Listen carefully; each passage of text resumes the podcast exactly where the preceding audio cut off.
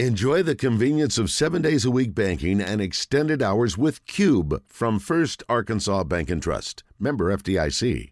All right, 1145. And again, sad news. We got uh, today that Ray Rodgers had passed away. I knew he'd been dealing with some health problems for a uh, significant amount of time. And uh, he is an Arkansas treasure, icon, Hall of Famer. You can say a lot of great things about him. And I've never heard anybody say anything bad about him. All he's done is good work in the community and – with youngsters and um, obviously with professional boxers over the years as well. Traveled all over the world as a uh, cut man and trainer. So, Pat Burns, who worked for a long time with Ray alongside Jermaine Taylor and others, is joining us now on the Brandon Moving and Storage Hotline. Talk a little bit about Ray. And obviously, Pat, you were sad to hear the news. We all were about Ray. I knew he'd not been in great health for a while now, but. Uh, you know, certainly his legacy is going to live on in a lot of ways. It's a cliche, but I think for him and Wes said, I mean, there's no telling how many guys and, and lives that he touched over the years mm-hmm. uh, in a positive way, and, and you know, got kids that were at risk or even those who weren't into a better situation.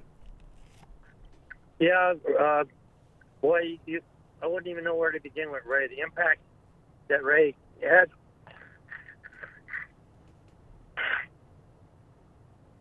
on my life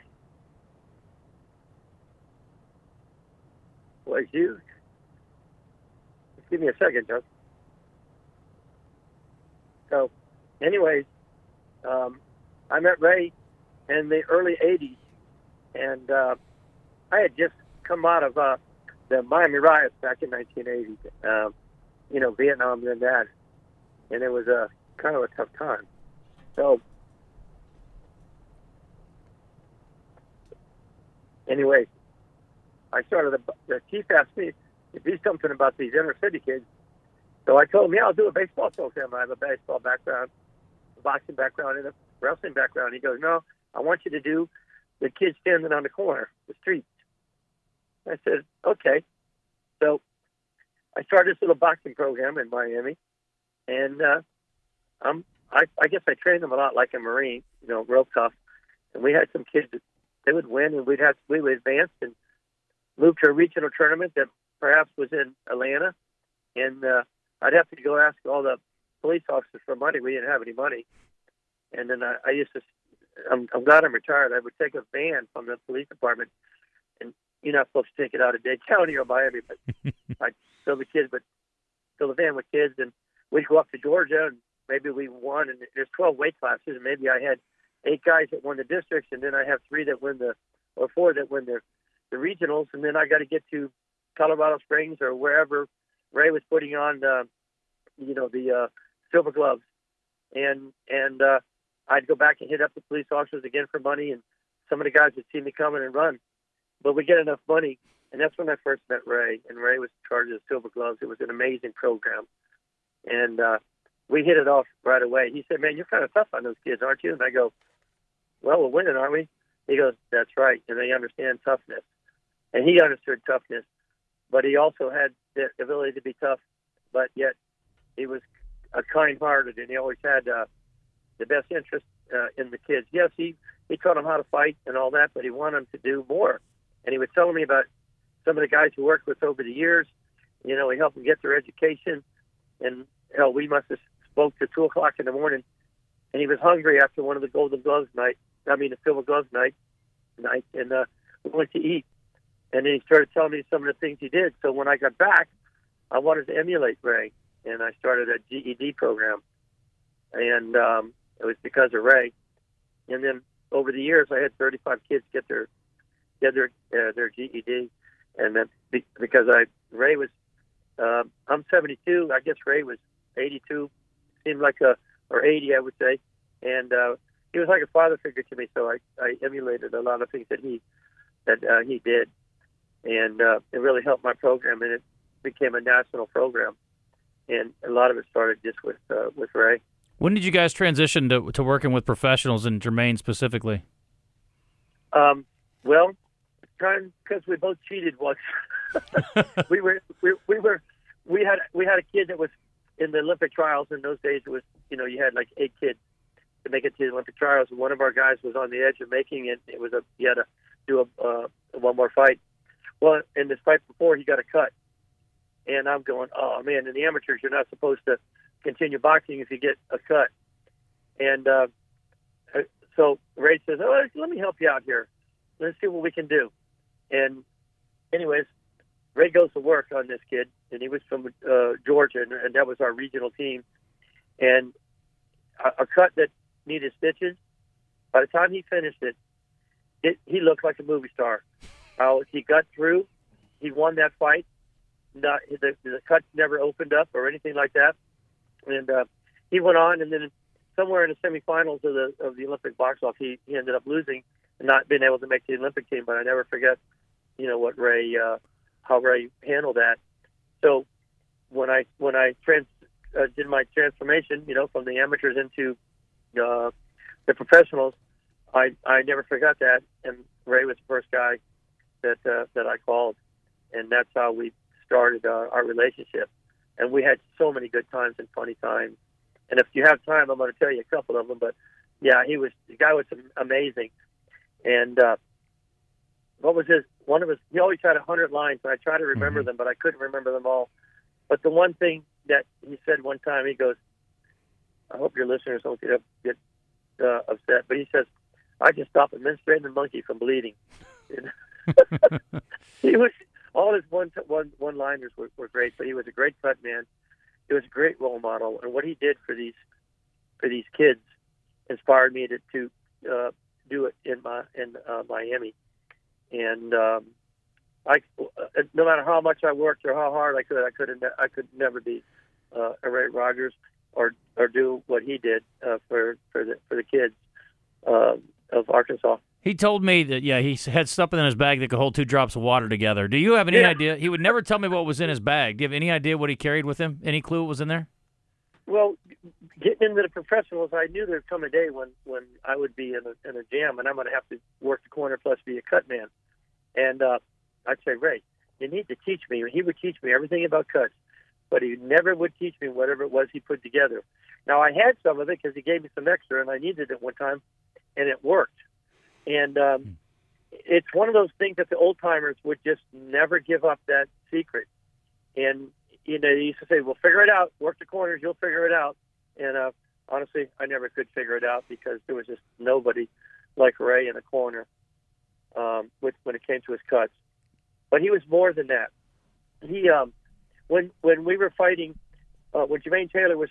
By the way, I hope we can get the word to Jermaine uh, we're reaching out for it. I spoke to Andrew Meadows. I think they're in in Dennis Moore. We're trying to get the word to uh, uh, Jermaine. And but anyways, uh, he used to help me in the corners, and you know we trained really hard and, and we worked really hard. And around uh, probably twice during the match, maybe around the fourth or fifth round. And if we were going, if, if the fight was continuing in the eighth round, somewhere around here, I would say to Ray, and you know, always I would say to him, Ray, you seeing anything? Can you see anything? Do we need to make any adjustments? And occasionally, he would say, "You might want him to do this. Maybe move a little bit more to the left. He's, he's standing a little too tight uh, to the right side, which would put him into the ropes or something like that." And, and I would pick up on what he was said, and then I would relay that information to Jermaine. But when we were fighting Bernard Hopkins, I think it was around the fourth or fifth round, and I we're sitting there, and you know, as calm as can be, and I looked over at Ray, because he had so much experience. I go, Ray, you see anything? Do we need to make any adjustments? I go, I, I don't see anything. He goes, he goes, listen, man, you can see a flea on a dog's ass at 500 yards. Whatever you're seeing is working. Don't change anything. and that was in that was in the that was in the middle of the uh, of the world championship fight that we all know Jermaine went on and and won. We, have talked about the, the corner situation with the cut on his head a million times. G- give me oh, yeah. g- give me your your most uh, I guess what stands out the most about that that experience and the exchange with Ray during that because it did not look good at the time, and I know he was probably trying to shoo the doctor away so he could uh, continue with with Jermaine. Actually, what he told me to do, is he goes block. And I go what? He goes block. Stand between me and the doctor because we were afraid the doctor was going to stop the fight. So I get up that ring as fast as I possibly could because I knew which way the doctor was coming in, and I stuck my ass right up into the ropes. Gave no room for that doctor to get in. He tried to lean over me, but I was just giving Ray time to work. And I don't know what kind of voodoo uh, Ray did on his head, but for for a cut that was needed, well, I think we ended up needing 14, 15, 16 stitches down the road. Mm-hmm. Um, he stopped the bleeding. And uh, afterwards, I asked him, I go, Ray, what the hell did you do? How did you get that thing to stop? Because of, you know, there's so many uh, uh, veins and, and, and, and so on where you bleed so much. He goes, you know that stuff I told you I wasn't going to teach you about? I go, yeah. He goes, I used it. I go, what did you do? He goes, can't tell you. Never changed. So, and then and then one other thing happened. Uh, Ray, we were, we had a fight going on in Miami. Ray came to Miami, and um, you know, you've met my wife Lisette before.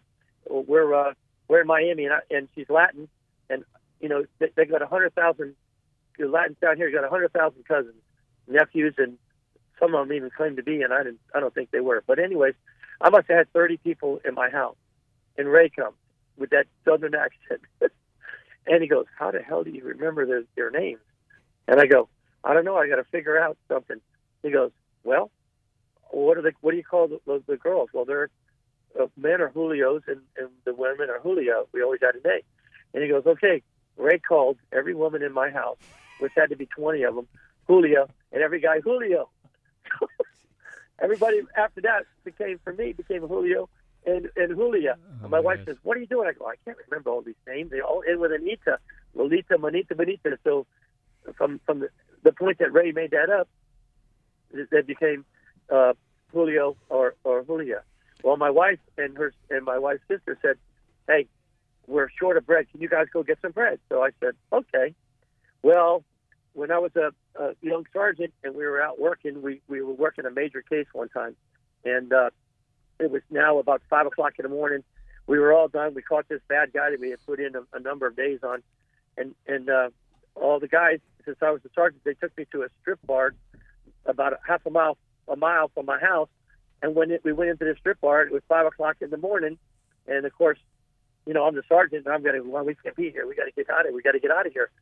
And so, anyway, everybody drank a beer. We celebrated. We go out to get these two loaves of bread, and I figure I want to pull one on on Ray. We pull up, and I'm, as we pull into the to this strip bar, I fast. I'm starting to fast talk Ray. I'm not letting him get a sound in. And he goes, "What are you doing?" I said, "Oh, let's just grab a, a beer, Ray." He goes, "Okay, sounds good." We walk in. We walk into this uh, bar. He, unbeknownst to him, we sit down at the at the bar, and I, I hand Ray a dollar. I go, "Here, Ray, here's a dollar." He goes, "What's that for?" I go, "You'll see. You're going to need it." About that time, here's this girl standing on the bar, looking down at Ray. Ray's looking up Oh boy. he he didn't know what to do, and he came out with about ten of those one-liners. I go, well, stick that dollar in there, which he did, and uh, of course he laughed so hard that he cried. And then we went home to all the Julios and the Julios, and uh, never stopped laughing. And we, my wife said, "What the hell took you guys so long?" And I said, "Well, Ray wanted a beer, so we just stopped and grabbed a beer real quick." You give her the short version. Um, we only got about a minute left here, Pat. Give me kind of your, your perspective. I'd love to talk all day about about Ray. and yeah, I know. But um, just, I mean, eh, the lasting legacy, again, I think people in the community around here and across Arkansas know. But, I mean, from your perspective, somebody who worked closely with him, I guess what are going to be the things that you remember the most about him? I remember that he he um, he never judged anyone. A lot of the kids he worked with were, were thugs, and uh, everybody gave up on him. They had been arrested. They're 14 years old, 13 years old, and he always had this spot in his heart that he felt like he could turn a kid around. And he would go in there and he would do it with tough love, and um, and he did it. And I was with him for so many years that I would meet these guys now at 27 or 28 years old that were 12 years old, and when they were fighting in the Silver Gloves, and Ray saved their lives. Never asked for a dime, never asked for anything, and uh, a great leader. He was a military guy, just had great leadership skills, and had a profound effect and a long-lasting effect on uh, everyone he encountered, uh, particularly particularly me. Today, when I got the phone call that he had passed away, I was uh, in uh, at the VA, um, and uh, appropriately, you know, him being a veteran, and he used to talk to me about the VA and that I needed to go. Um, it was just one of those guys who was caring and loving. Well, we need a lot more Ray Rodgers in this world. I know that, and we need a lot more uh, Pat Burns in this world too. But I appreciate the time, my friend. I hope we get a chance to catch up in person at some point soon. And thanks for calling in and sharing your thoughts. Sounds good. I don't think I could ever be your Red Rodgers, but I sure would try. Well, you're doing. Thanks, thanks, thanks for taking the time for to talk about this uh, this great man. Arkansas is going to miss him. No doubt. Pat, thank you, buddy. I appreciate you. Take care. All right, take care.